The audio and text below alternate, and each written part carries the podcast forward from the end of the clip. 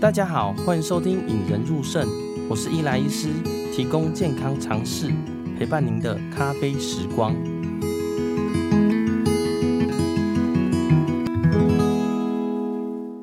呃，上一集呢，介绍了钾离子是什么啦，跟血中的钾离子过啊会怎么样？那最后呢，也有跟大家分享如何治疗高血钾。哦，但是呢，其实有一句很古老的话，叫做“预防重于治疗”啦。与其等血钾高了再去治疗，最好的方法就是不要让血钾太高嘛。那其中最重要的就是不要吃太多钾离子高的食物，跟好的烹煮方式，让食物中的钾离子慢慢流失掉，不要太多了。哦，其实很多肾脏病的病人啊，都会在门诊问我，哎，什么东西可以吃啊？什么东西不能吃？那我通常会回答他们哪些食物的钾离子含量很高。哦，但是呢，有些比较精明的病人都会问我说，哎，要怎么煮的时候，我都要转介给营养师啊，因为其实我自己不会煮饭嘛。哦，对于料理呀、啊、这些这一块都一窍不通。不过还好呢，我支持近乎勇啊，决定补强这一块，所以邀请了一一位名作家，也是医学中心的营养师谢黎君营养师来到节目上。嗨，黎君。嗨，宣任医师，及线上的听众大家好。哦，黎君你好哦，哎，你你是在中山医学中心当营养师嘛？对不对？对啊，在中山已经也也两两位数字的年年头了。哎啊，之前也有出一本书，那本书就是，那时候好像是介绍尿酸的嘛，对不对？哦，对对对，因为在门诊有就遇到很多就是有尿酸啊、有痛风的问题，所以就心里想，那我们就来做一个小小的一个食谱，来教大家怎么去降低自己的一个尿酸值，可以预防痛风的发作。哇，我觉得以后我们也可以来合作一下，写一下肾脏病的食谱，因为每次病人问我，我都没有什么东西可以跟他讲。但是假如有你们的的食谱，我可能比较好跟病人说，哎。就是照这样子煮就好了，我可能也会比较轻松一点。可以哦，可以哦，这是一个非常好的一个方式，因为真的，尤其现在的人真的是不知道吃什么，然后随便可能外食的几率也多，所以给他一个食谱，教他怎么去吃适当的食物，其实对他们来讲，也许是一个很好的方式，也可以减少宣任医师的疲劳轰炸吧。哎、欸，对，疲劳轰炸其实哎。你们科应该蛮常接接受到我们的疲劳轰炸嘛？像我们常常病人来到我们这里，我们卫教说怎么样怎么样，哦，但是其实我相信不只是我啦，呃，也不止肾脏科医师，其实很多医师都不会煮饭啦，所以其实胃教病人哦，可能都只能半套，这时候就需要你们超级专业的营养师来跟他讲。那黎君应该常常接收到我们肾脏科的疲劳 轰炸吧？一直转接病人过去这样。陈如轩的医师所说，真的在门诊啊，或者是病房，常常碰到肾脏病友，就是有高血钾的问题。那想到这个，就说到一个小故事。我记得几年前，就有一位八十五岁的爷爷，那爷爷非常可爱，然后是女儿陪同来门诊咨询。那其实他肾脏功能已经到了第五期，可是很棒的是，他其他数值像是磷啊，都控制得非常好。可是偏偏呢，钾就一直居高不下，每次回诊都是红字。所以女儿就用很用很可爱的气音说：“爸爸爱喝汤，尤其肉汤、菜汤。”然后这时候还使个眼色跟我说：“跟爸爸喂教吧，他比较听白跑的。”哦，有没有 一真的是没常常遇到这样哦，就是比较听白跑的人。所以这时候我就跟爷爷聊天，我说：“ 爷爷，你平常都怎么吃啊？”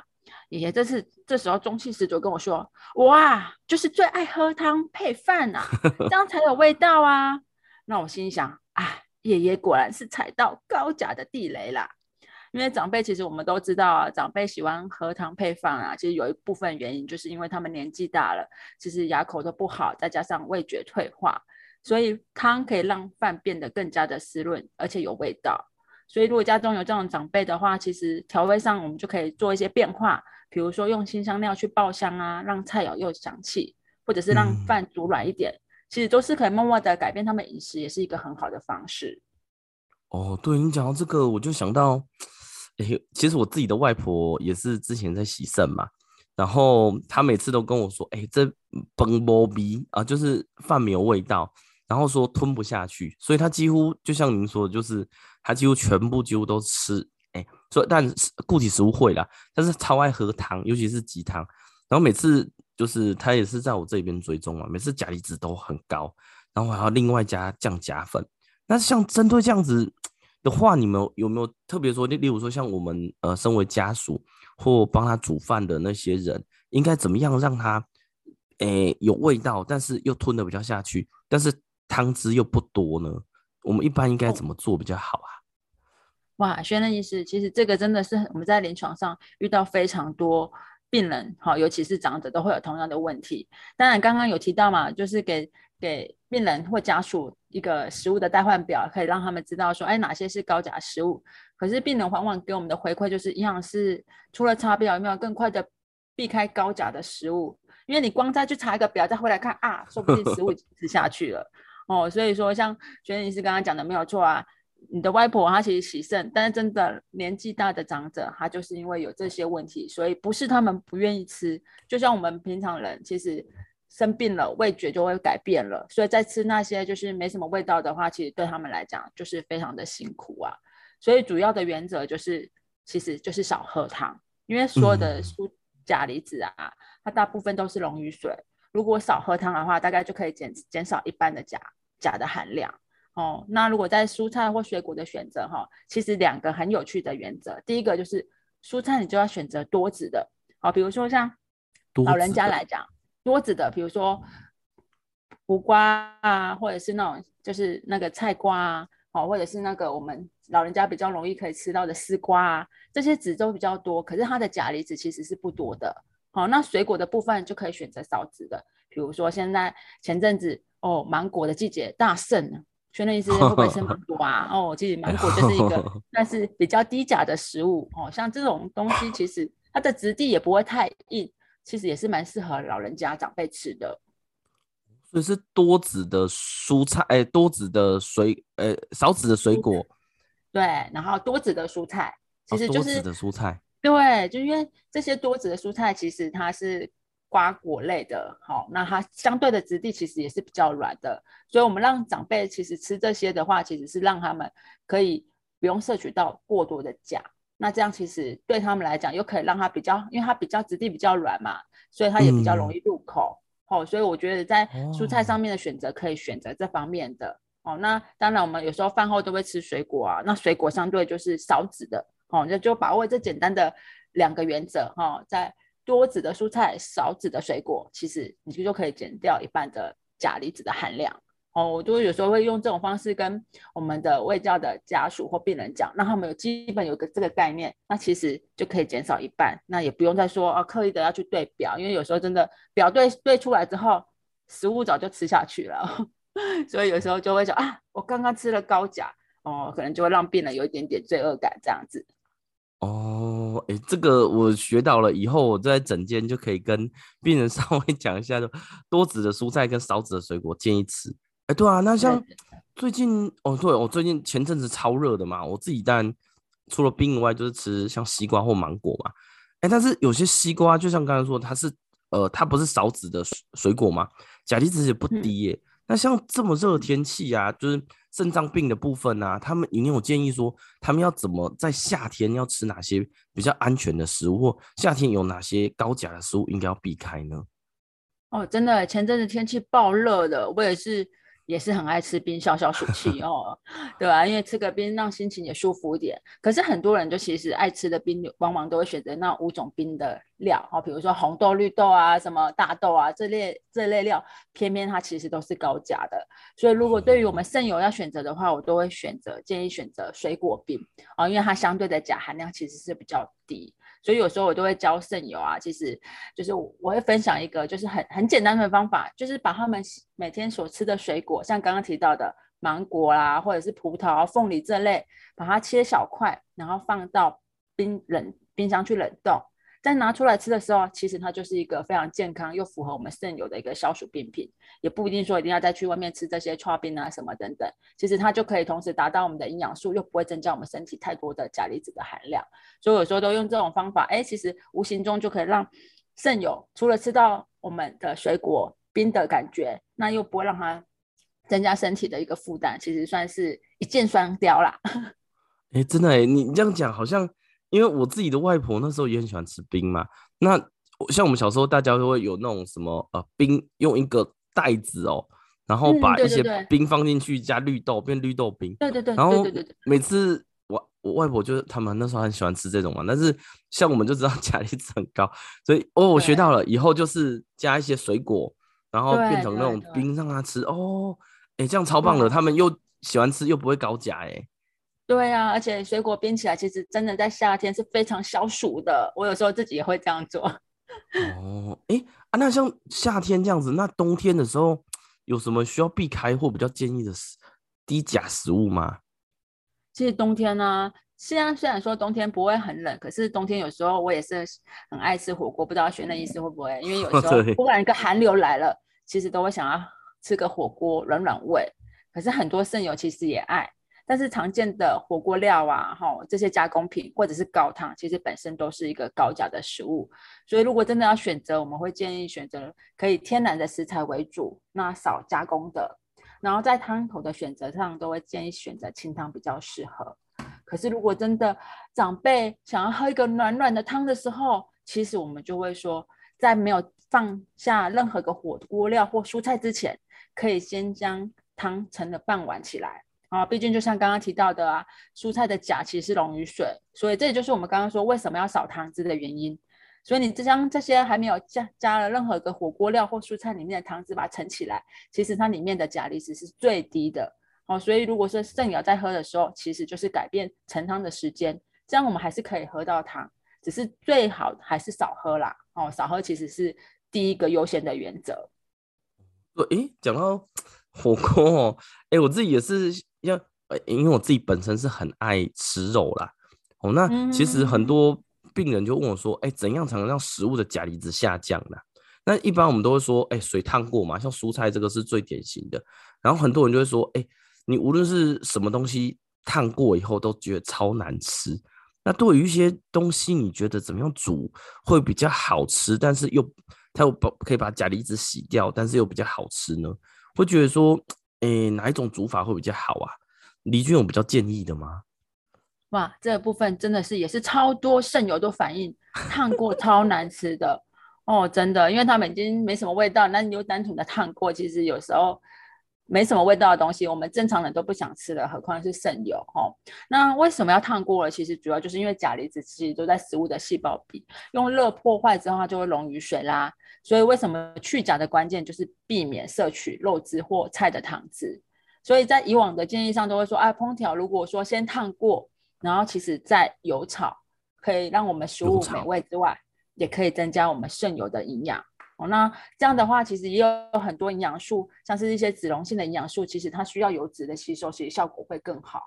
所以对于如果说真的烫过再油炒觉得麻烦的人，其实简单的方法就是你只要油炒。重点就是要煮熟，再就是不喝汤、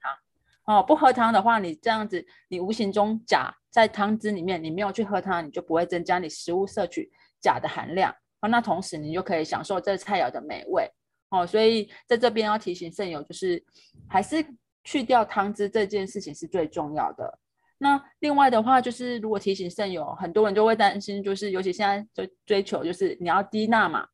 嗯，那可能就是有些人烹调方式就会选择低钠盐，哦、可是低钠盐呢，往往其实就是高钾，所以对于我们肾友们在料理的方式，就算你有炒想加盐，其实选择一般的盐就可以喽。诶，那像黎君，诶，我觉得你讲的低钠盐超级多人踩雷的，我们门诊，诶，真的很多人哦，就说，诶，我都特别，要么就是讲呃糙米嘛，要么就是讲说低、嗯、低钠盐，但是，诶，那像糙米那个黎君会有建议吗？就是，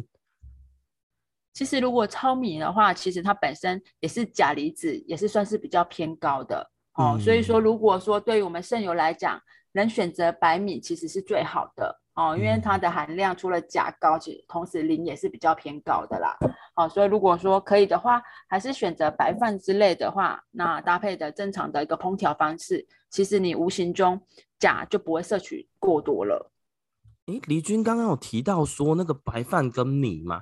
那像例如说刚刚有讲到说，诶，我们要去炒呃热炒把它弄掉，然后不能吃低钠盐嘛。那像一般呢、啊，就是我们外就是在吃吃的时候，我们的油跟酱料一般会建议怎么选呢、啊？有说什么橄榄油比较好吗？还是说哪些油会特别不好？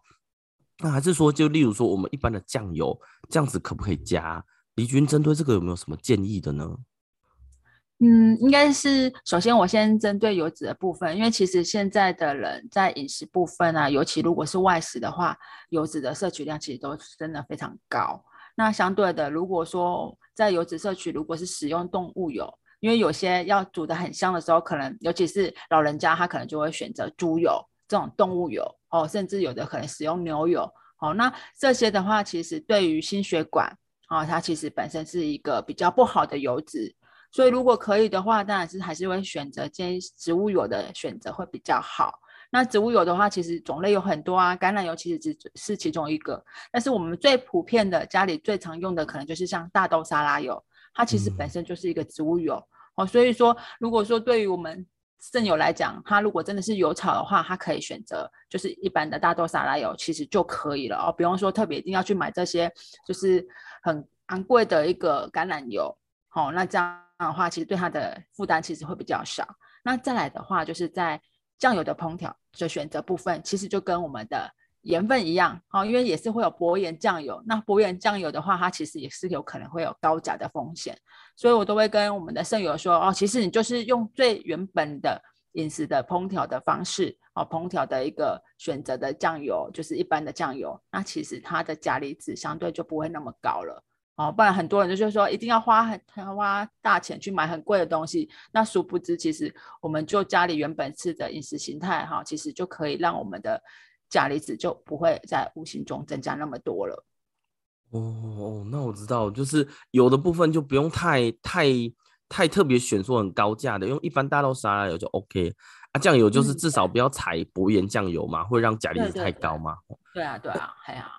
哎，那我们有个问题就是，像例如说，像我们可能有些人会吃家里嘛，但是有时候我们在工作的时候会吃外食。嗯、那在我们在外面就是点便当，或者说便当拿来，那我要怎么避开它的钾离子呢？嗯、就是有建议的吗？哦，这便当的部分呢、啊，如果是像我们外面的自助餐。其实现在的饮食习惯啊，其实都虽然说一直在推崇全谷类，但对我们肾友来讲啊，其实我们还是选择白米饭就好了。那至于其他的配菜，就是按照我们刚刚说的原则，就是不要汤汁嘛。所以即便是在外面的一个自助餐，它可能煮的比较稍微油一点，或者是汤汁比较多的话，我们尽量可以选择加最上层的菜。其实汤汁其实都会留在比较底层的部分。好，那这样的话，它其实油脂含量。跟钾离子含量其实也会比较低。那再来的话，可以选择多天然的食物，就是少加工品。比如说，你今天有一个鱼鱼肉好了，那你可能选择新鲜的鱼，不要去选择料理的鱼排或者是鱼丸之类的。那你无形中这些电解质其实相对也会减少的摄取量。嗯，反正感觉蛮实用的，因为像我自己也常常都吃外外头便当啊，那但是。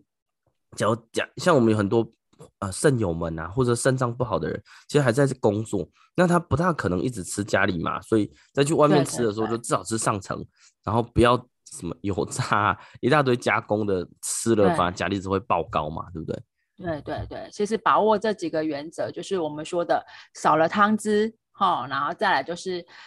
不管是菜汤肉汤一样，就是少了汤汁。第二个就是选择我们所谓的天然的新鲜的食物。好，那再来就是不要太精致化的，好，那你选择白饭这样子的话，把握这三个原则，好，那选择都是煮熟的食物，那你整个钾离子摄取量相距相对的其实就会减少蛮多的，哦，所以对于我们外食族来讲的话，就把握这三个原则，其实它还是可以像我们正常人这样子去选择食物，哦，我觉得这对肾友来讲其实真的也是很辛苦了，因为他们因为疾病的关系，他要控制很多，那我们就给他一个简单的三原则、三支箭。让他们去在外食的时候就可以轻松的摄取到他们适合的一些营养素。这三支箭，黎君可以再重新提一次吗？就是是肾有低钾饮食的哪三支箭啊？哦，肾友的低钾饮食三支箭呢，其实就是给肾友们很简单的观念。第一个就是我们刚刚从头到尾都有提到嘛，钾其实是溶于水的，所以我们一定要把握一个原则。第一支箭就是少汤汁。不管是肉汤汁也好，菜汤汁也好，甚至有些人会熬鸡汤啊、补汤啊，其实这里面无形中钾离子其实就非常多了哈。那第二支箭呢，就是我们在选择的一个低钾的饮食里面，好，如果是蔬菜类，我们可以选择多籽一点；那如果是水果类，我们可以选择少籽一点。好，那这样子的话，再加上我们如多选择加诶加工少、新鲜的食物为主，那你相对的你的低钾含量就摄取的比较能够达到我们的控制范围。那第三支箭当然就是你一定要煮熟，哦，煮熟的话，钾离子就不会在我们的食物进食的食物里面。好，那另外的话还是可以拌油炒啦，哈，用油炒的方式，其实不要喝汤，那还是可以让我们的钾不会控制的太。太严格，那最后就是选择一般的油或者是一般的盐，好，甚至一般的酱油，就是一般我们以前常用的这些就好了。因为这样的原则下，其实让我们无形中可以知道我们钾离子其实就可以慢慢的去降低我们的摄取量。哇，今天谢谢黎君营养师非常详细的介绍啊！以后如果有病人问到这些，我也可以稍微回答一下。那黎君也真的很认真，然后帮我们做一个很好的一个懒人包啦，就是跟我们讲说，哎，对于低钾饮食的建议呀，刚刚讲到三支箭啊，跟一些外食族的建议都会包含在里面。那有兴趣的朋友或自己的家人是肾友的呢，可以到我们引人入肾 FB 粉丝团下载，或者直接到我们网站。那么网站连结会放在节目简介栏下面啦。如果大家喜欢我们今天的节目呢，也希望大家能够在 Apple Podcast 留下五颗星跟你的评论，呃，其实大家的鼓励对我们都超重要的啦。你有时候做得很累的时候，看到大家评论也会有继续做下去的动力啦。那今天谢谢黎君营养师，希望以后呢还有更多的机会可以合作啊。谢谢轩任医师，希望可以用很简单的观念，就让帮助到我们肾友，也可以帮助到我们医生，其实让我们共创一个很好的未来。谢谢，让我们培养胜利思维。拥有幸福人生。